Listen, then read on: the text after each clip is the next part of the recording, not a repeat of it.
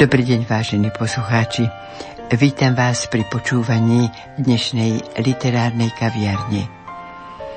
Básnik a fotograf Jan Motulko.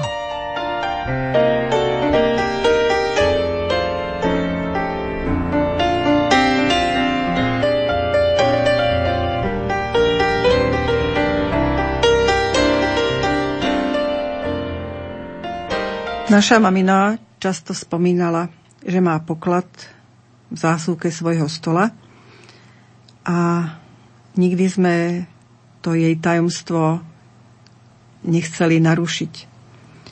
Teraz, keď som sa začala viacej venovať e, písomnostiam môjho otca a nejakými e, článkami a jeho rukopismi, tak som si dovolila tento ochraňovaný poklad otvoriť. Je to denník mladého Jána Motulku. Mal vtedy 23-24 rokov, bol na talianskom fronte a vlastne rozprával sa cez tie udalosti dňa so svojou milou, ktorú nikdy nevidel. Pokiaľ som si dobre zapamätala spomienky mojich rodičov, tak sa zoznámili cez poéziu. Otec v tom čase pracoval v plameni a mama a jej sestry písali. A mamka v tom čase napísala nejakú poviedku, ktorá dostala prvé miesto v celoslovenskej súťaži. Podrobnosti si nepamätám. A ako reakciu dostala veľmi veľa listov od mladých mužov. A často spomínala, že v tých listoch sa všetci chválili a jediný motulko nepísal o sebe. Tak jedinému motulkovi odpísala. Začali si písať, písali si pomerne dlho a nepoznali sa osobne. A potom otec bol odvelený na talianský front v roku 1943. Tam sú začiatky denníka, ktorý mala mama ako tajný poklad zásuvke stola. Tak nedávno sme porušili toto tajomstvo so sestrami a denníček sme otvorili a vrátili sme sa na začiatok vzťahu našich rodičov. Našli sme tam pár básničiek, ktoré boli všetky venované mamine a spustu krásnych spomienok aj opisy ťažkých chvíľ na fronte v Taliansku. Spomína Mária Gajdošová, dcera Valérie a Jana Motulkovcov. Slobodník Ján Motulko, Konope 2, Polná propagačná skupina Polná pošta. Kto nájde v prípade nehody alebo v prípade smrti tento zápisník, myslí na to, že tvoja sestra, milá alebo mať tiež by bola rada, keby v prípade tvojej smrti dostala aspoň pár riadkov napísaných tvojou rukou, pár tvojich posledných riadkov pred smrťou. Uvedená adresa a na konci Kamaráci dobrý, ďakujem ti. 30. decembra 1943 Taliansko Imola 4. február 1944 Postavím v srdci dom z najkrajších kvetov hlohu, láska je mojim snom, kráčam ňou cez oblohu, pletúca v hviezdne trati, ako ma nebom ženie. Ale sa na zem vrátim a kytku rajskej vňati prinesiem svojej žene. Imola 15.2.1944 Azda Azda môj život prv sa zváži než naplním sa celou silou. Za vinicami meká pažiť, tam zdriemnem sladko v srdci s milou. Vypučí lupeň ruže skromne a nikto nezvie nikdy o mne. Alebo prídem ako víťaz, keď poznám všetky krče svetov. Kto sa však hviezd na cestu spýta? Zostanem doma v dverách kvetov, ako mi vraví chvíľa slávna, Mama sa v slzách modlí za mňa. Môj otec po dlhšom čase pobytu na fronte v Taliansku chystal sa navštíviť moju mamu v Jurgove a ostal v Tatranskej Lomnici, kde nešiel ďalší spoj. A z 13. novembra 1944 vznikla táto krásna, krátka, malá básnička úžasnutím nad Tatranskou krásou. Tu musí každý stať sa malým, drobučké zrnko v toľkej kráse. Tu musí každý Boha chváliť, tu premienia sa bdenie na silu, tak ako kryštál lístky zelené v pokore, vias a v modlenie. Slnečný deň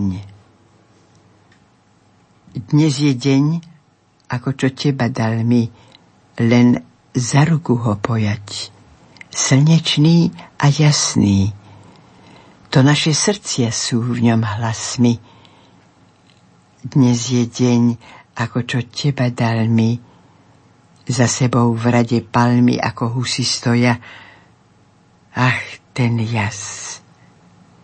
Dnes ráno celý svet je náš, tak ako vlastné srdce asi. Na nebi vidím tvoje vlasy, len čo sa k slnku nahnem. Takto ťa, takto ťa, milá, neobsiahnem. Si ako pred oltárom mníška, bo všetkým srdciam blízka, však k jednému, len ako k svojmu. Ach, ten jas. Dnes ráno celý svet je náš, Spolu sme boli na vtáčej kázni, ja a so mnou tvoj aniel strážny. Taliansko, Imola, 24.4.1944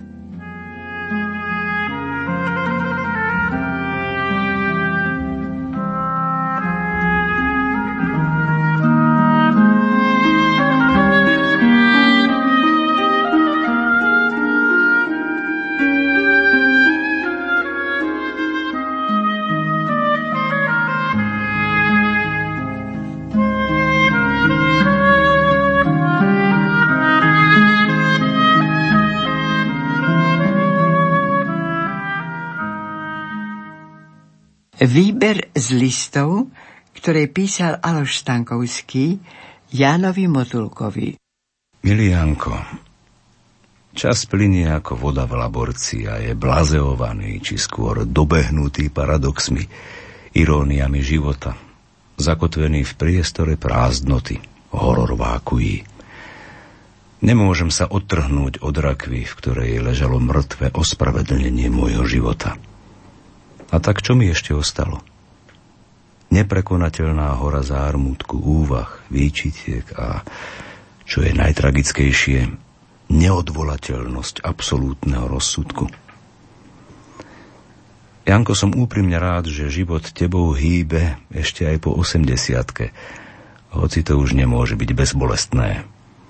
Ja napríklad musím vynaložiť všetku energiu, keď mám predniesť obyčajnú drevenú stoličku z kuchyne do izby.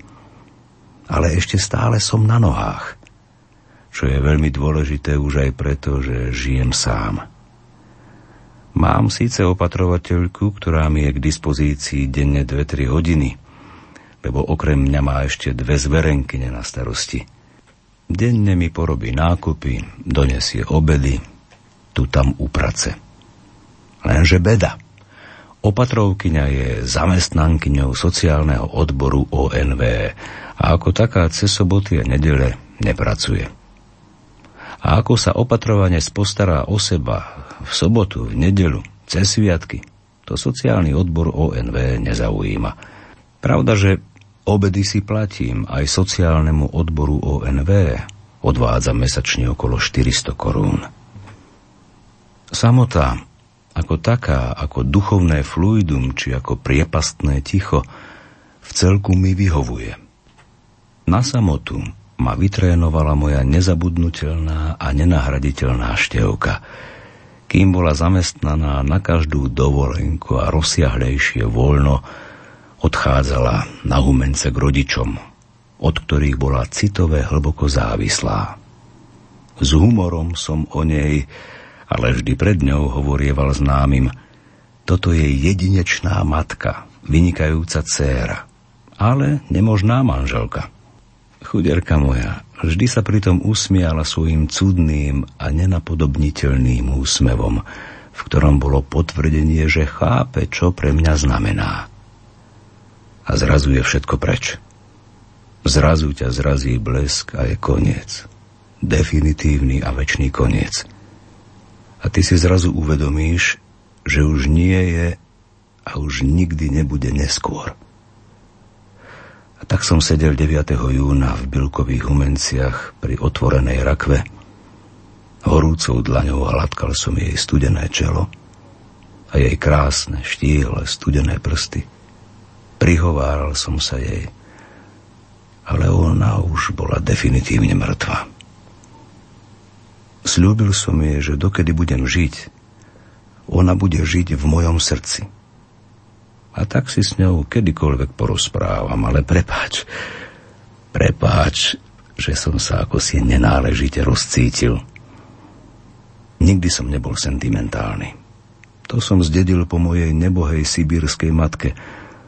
Ale čo ma vždy dojímalo, často až k slzám, bola bezmocnosť a bezbrannosť človeka. A moja števka bola bezmocná a bezbranná už niekoľko mesiacov pred smrťou, kým neskôr už márne hľadala únik z labyrintu nepamäti. Srdečne váš Aloš Stankovský. thank you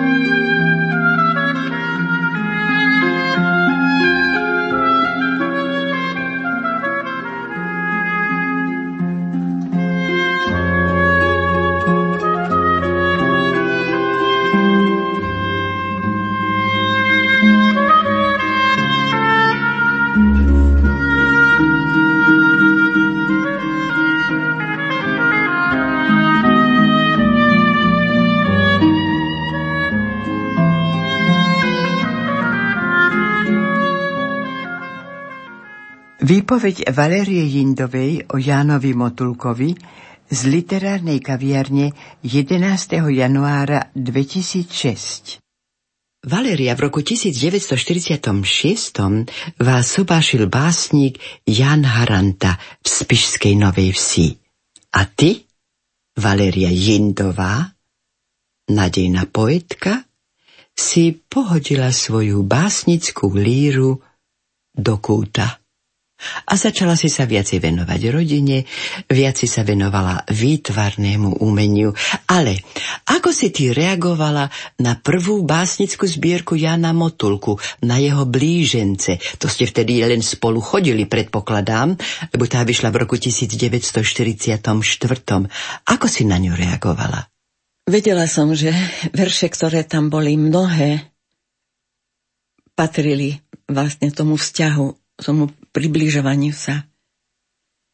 A nejaké chodenie nebolo v našom prípade. My sme sa poznali iba cez papier, teda cez napísané a nevideli sme sa. Dlho sme sa vôbec nevedeli, kto rozpráva jeden s druhým. A tie listy máš odložené? Mám odložené skôr to, čo písal môj, teda už teraz manžela, vtedy nie ešte, na talianskom fronte bol. A všetky tie jeho srasti, ktoré tam boli, denne písal a vkladal ma do toho. A to mám, ale ani to, myslím si, že už netreba sa k tomu vracať. Myslím si, že vôbec ma nebolí, že som sa nerealizovala, ako by sa to dalo povedať.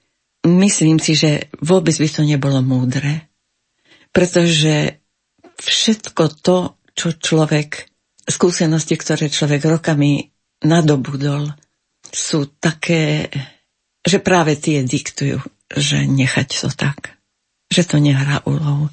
Bol mi od Božieho začiatku, ja som si totiž overovala tak, že či sa rozhodnúť pre neho, pretože sme začali iba písomne sa jeden rozprávať s druhým, že som sa pýtala Silana, pýtala som sa Šprinca a obidvaja povedali, to je básnik. Áno. A teraz poviem hlúposť korunovanú. Dala som aj stríkovi, učiteľovi, mnohoročnému a dobrému učiteľovi, ukázala som rukopis. A on mi tak hanlivo povedal na to, že ako keby mucha sa prechádzala po tom papieri. No a ja som si uvedomovala, že on to teda odsunul. Ale overila som sa, overila u a, a ten mi to povedal tak a ostalo to na tom, pretože aj v básne Jankové sa počase stali oveľa zreteľnejšie a dotýkali sa bolesti života celého, všetkých nás. Takže som si uvedala, že on to povie ďaleko lepšie, než ja môžem tam vysúkať nejaké slzičku alebo zve,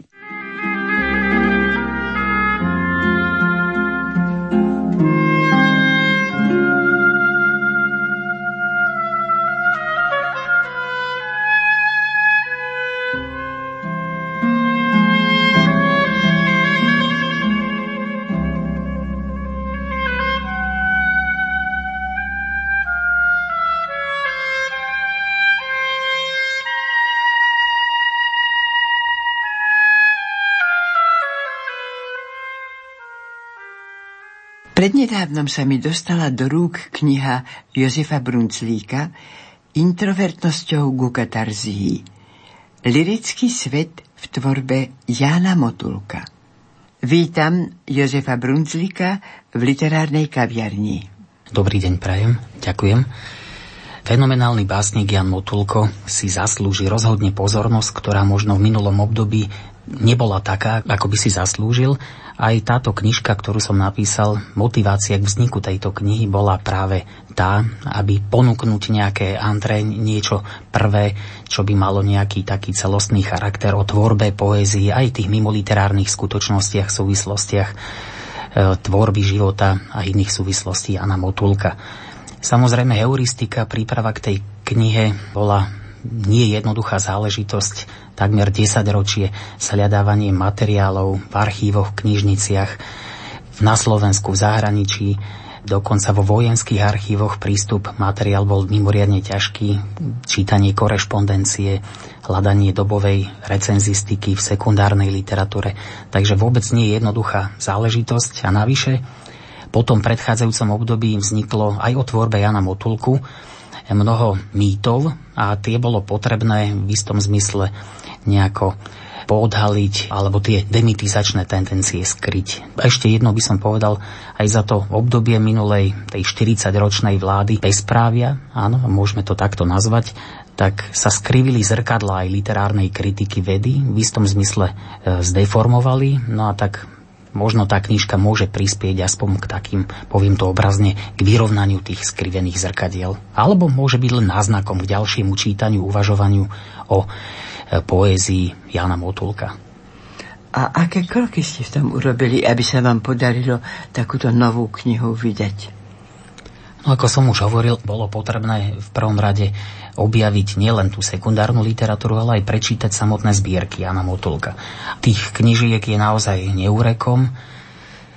Boli obdobia, kedy publikovať vôbec nemohol, pravda po roku 1948, potom do roku 68, potom chvíľu sa nadýchol v dobí Pražskej jary, pravda, a potom zasa ďalšie 20-ročné mlčanie do roku 1989. Po roku 89 znova bol... A práve tam sa venoval tej fotografii však? Tak to bola náhrada za tú stratu publikačnej aktivity.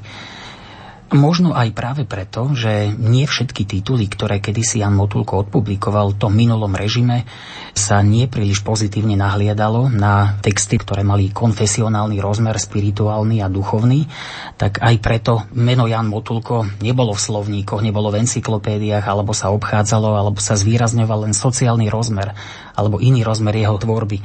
Preto aj niektoré texty pracujem trochu aj na tom, aby, aby sa v budúcnosti možno pripravilo nejaké súborné vydanie e, tvorby Jana Motulka. Nie všetky texty, nie všetky zbierky sú dostupné, z niektorých tých zbierok sa zachovali to dnes pár exemplárov, tak možno by bolo dobré sprístupniť, zaktualizovať, na novo vydať tie knižky. Tých plánov je naozaj neúrekom, len e, neviem, či to všetko zrealizujem v tej chronológii, ako to aj poviem Plánoval som ešte, lebo Jan Motulko bol autorom nielen básnických textov, ale napísal aj niekoľko prozaických útvarov, dokonca knihu pros. Tie boli veľmi zaujímavo prijaté vznikali v čase, kedy už víťazný február, poviem to tak pejoratívne, klopal na dvere, takže aj kniha a jej odozva nebola taká, ako by si možno Jan Motulko očakával. Paradoxné je, že tie jeho prózy boli, čo sa týka kvality toho umeleckého slova, veľmi pozitívne prijaté. Skôr mu vytýkali ideovú nespriaznenosť s novými východiskami, ktoré tá komunistická strana a jej ideové výhľady nastolila. Paradoxné je, že k týmto textom sa vyjadrovali autory ako Ivan Kusy, dokonca Milan Rufus recenzoval niektoré. Takže je to ešte také niečo veľmi neprebádané a určite by to literárnu verejnosť zaujímalo aj tie texty, ako ich prezentoval Veľmi zaujímavé priezory otvára aj korešpondencia Jana Motulka. E, svoju pozostalosť alebo čas pozostalosti odovzdal Slovenskej národnej knižnici, kde už je nie torzo, ale naozaj veľká krabica, ak to môžem tak nazvať, pramenných materiálov, ale aj korešpondencie. Majoritnú časť tvorí korešpondencia Jana Motulka a Haladára Stankovského.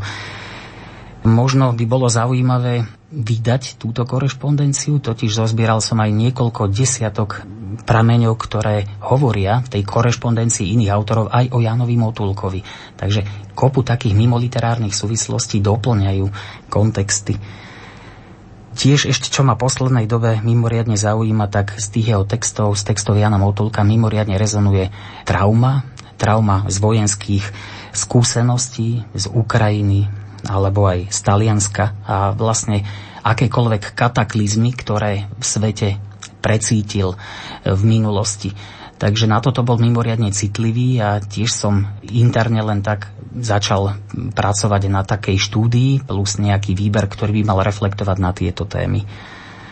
Som veľmi rada, že ste mi poslali tie listy Aloža Stankovského, lebo aj to ozvláštňuje vlastne vzťah Jana Motulku k tomuto autorovi.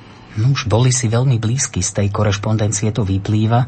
Záujemcovia o literatúru e, veľmi dobre vedia, že už ten Aladar Stankovský ešte na konci 40. rokov tej povojnovej súvislosti, kedy tá mlať tej katolíckej moderny sa dostávala k slovu. Ešte pred tým rokom 48 v tej jeho pamätnej štúdii, ktorá sa týkala tých nových talentov katolíckej moderny, Jana Motulka označil za nádej katolíckej spisby.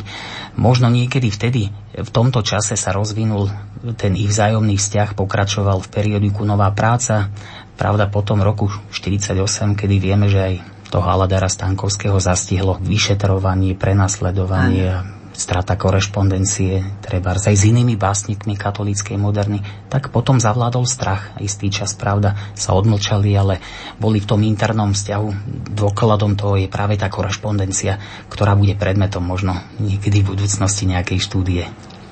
Mimoriadne ma ešte prekvapilo v poslednej dobe a myslel som si, že tá moja heuristika, že som na nej popracoval dosť, ale v poslednej dobe som objavil na základe istých prameňov, ktoré sú v tej Slovenskej národnej knižnici ďalšie pseudonymy, pod ktorým Jan Motulko publikoval a sám sa k ním aj priznáva, takže mám novú e, nechcem to povedať, že Pandorínu skrinku, ale bojím sa, že to mhm. môže otvoriť aj nový náhľad na jeho juvenilnú tvorbu, na žurnalistické aktivity, ktoré mal ako začínajúci študent na vysokej škole, keď už publikoval a ešte také textologické porovnávania tých rukopisných a pôvodne vydaných, pôvodne myslím v časopisecky vydaných básnických textov, ktoré potom v istom zmysle upravoval, keď vyšli do knižnej podobe. Pravda, on ich chcel v rámci vigorozného svojho prejavu ešte cizelovať, upravovať. Takže v tomto zmysle to bude ešte pre mňa niečo veľmi, veľmi zaujímavé. No a ešte preklady, ktoré robil, ktoré realizoval do Slovenčiny, tak e,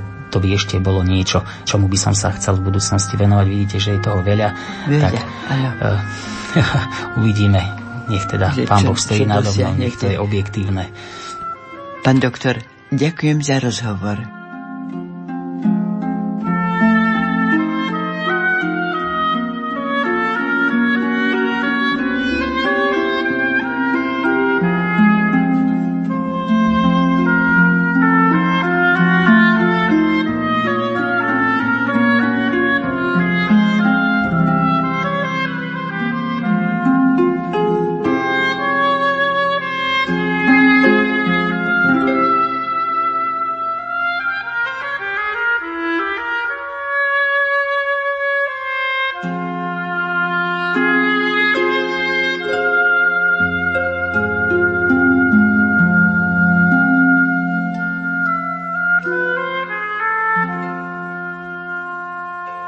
Ja som videl veľa fotografií pána Motulku, napríklad aj preto, že som mu pripravoval 4 výstavy.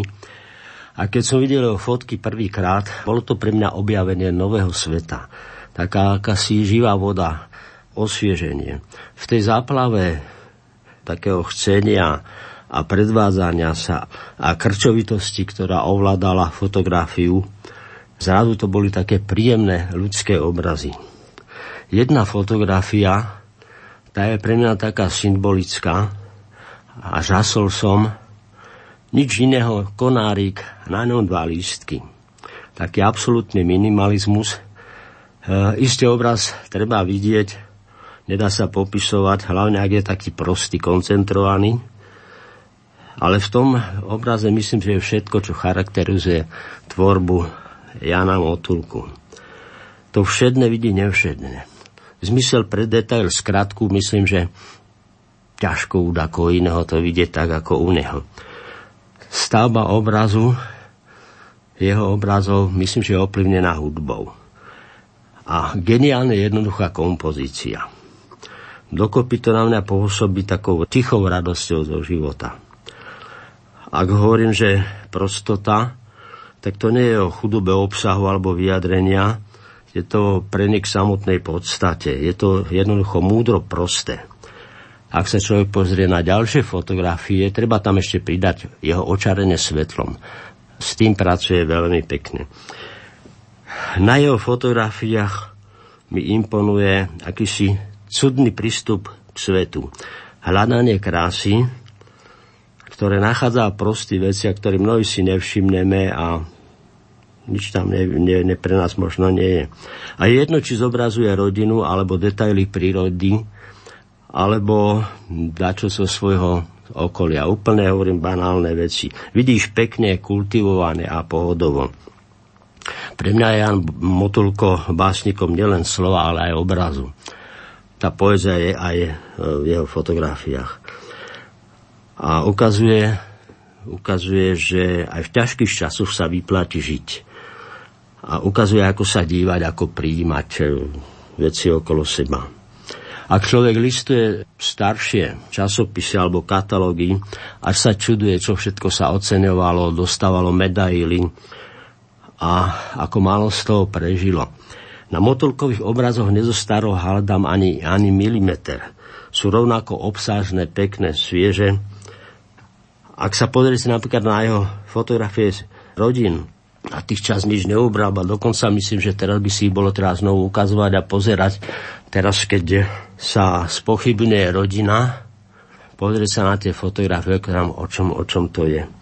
Mohol by som byť stručnejší. Mne Jan Motulko napísal do jednej svojej knižky, že spoluputníkovi pri hľadaní krásy. Myslím, že precízne charakterizoval seba. Ja by som zdôraznil to pútnik, zdôraznil aj to hľadanie a pridal by som ešte tú pravdu a podstatu. Jeho fotografie sú jedinečné, ľudsky, ľudsky príjemné. Keď som v tom období chodievala k Motulkovcom a dostala som do daru jednu vašu knižku, Valéria prezradila, že nebyť vášho intenzívneho chodenia k ním a vášho nahovárania k tomu, aby Motulko napísal ešte báseň, tak tej básne by nebolo. Je to pravda? Je to pravda. Ja to považujem za jedno zo svojich najväčších vyznamenaní. Tak ako som povedal to, čo mi napísal do knižky, tak aj toto. Ja som nejaký čas k Motulkovým chodieval, povedal by som, že som sa tam udomacnil. Ja som robil 4 výstavy a potom počase som robil aj čas ich záhrady v Devíne. No a tak jedno s druhým, trochu som začínal k ním chodiť. Pán Motulko, nedá sa povedať, že by bol uvravený alebo rád príjmal hostia a tak ďalej, tak nejakú chvíľu to trvalo. Ale v podstate, hovorím, bol som tam tak trochu ako doma, ja som si ich tak adoptoval za rodičov. Ja už dávno nemám rodičov a on tak to sú takí akurátni rodičia. No a keď som dokončoval tú knižku, tak som sa pokúšal, hovorím, od neho by to bolo dobre, keď tam bola od neho báseň. Pokúšal som sa raz, druhýkrát a nie už nepíše. a už nerobí, ale hovorím tak dobre jedno urobme, ja ti to tu nechám. Ja som chodil s maketou, dosť rozsiahlo, prezišne urobeno. Ja ti to nechám, pozri sa, keď nie, tak nie. Ospravedlňujem sa, ale my sme, sa týk, my sme si týkali, on povedal, týkaj mi. Čo tiež bolo pre mňa akési vyznamenanie. No a keď som mu nechal, potom sa ukázalo, že áno, nejak ho to zaujalo a, a mňa to potešilo, je tam. Toto nám prezradil doktor Jan Lofaj.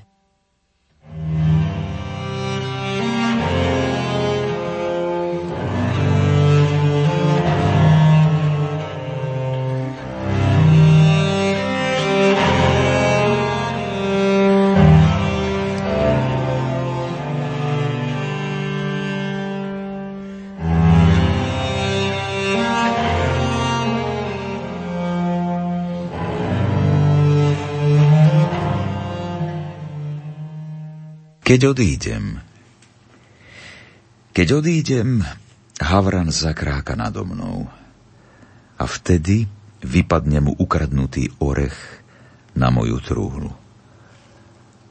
Rana z milosti. Posledné. Tak ešte krok a koniec básní. Už viac ťa aniel nepozdraví Ohňostroj sloviek ticho zhasni, jak paškál veľkonočnej slávy. Tak, strmý krok a odkonečna nesú ťa vlny rokov hore. Ruku ti núka cesta mliečna, previesť ťa k slnku na obzore. Vyzuješ telo nepotreby, na zemi ostal z neho osoch. Netreba ti ho v tvojom nebi, do väčšnosti sa vchádza boso. A odhodíš aj slová zrebné. Už sú ti chvála nepotrebné. Havrania zima.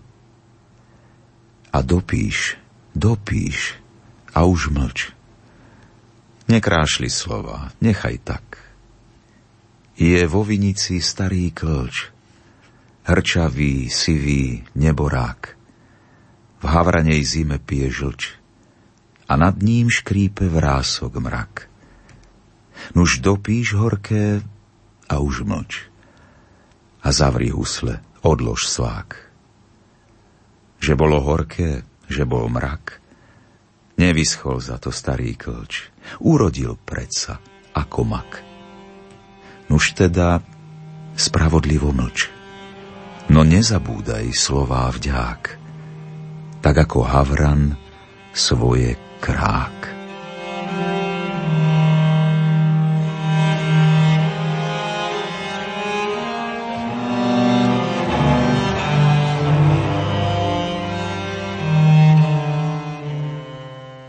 Vážení poslucháči, na našej literárnej kaviarni spolupracovali Mária Gajdešová, Štefan Bučko, Jan Galovič, doktor Jan Lofaj, doktor Jozef Brunclík, hudobná redaktorka Diana Rauchová, zvukový majster Matúš Brila a lúči sa s vami Hilda Michalíková.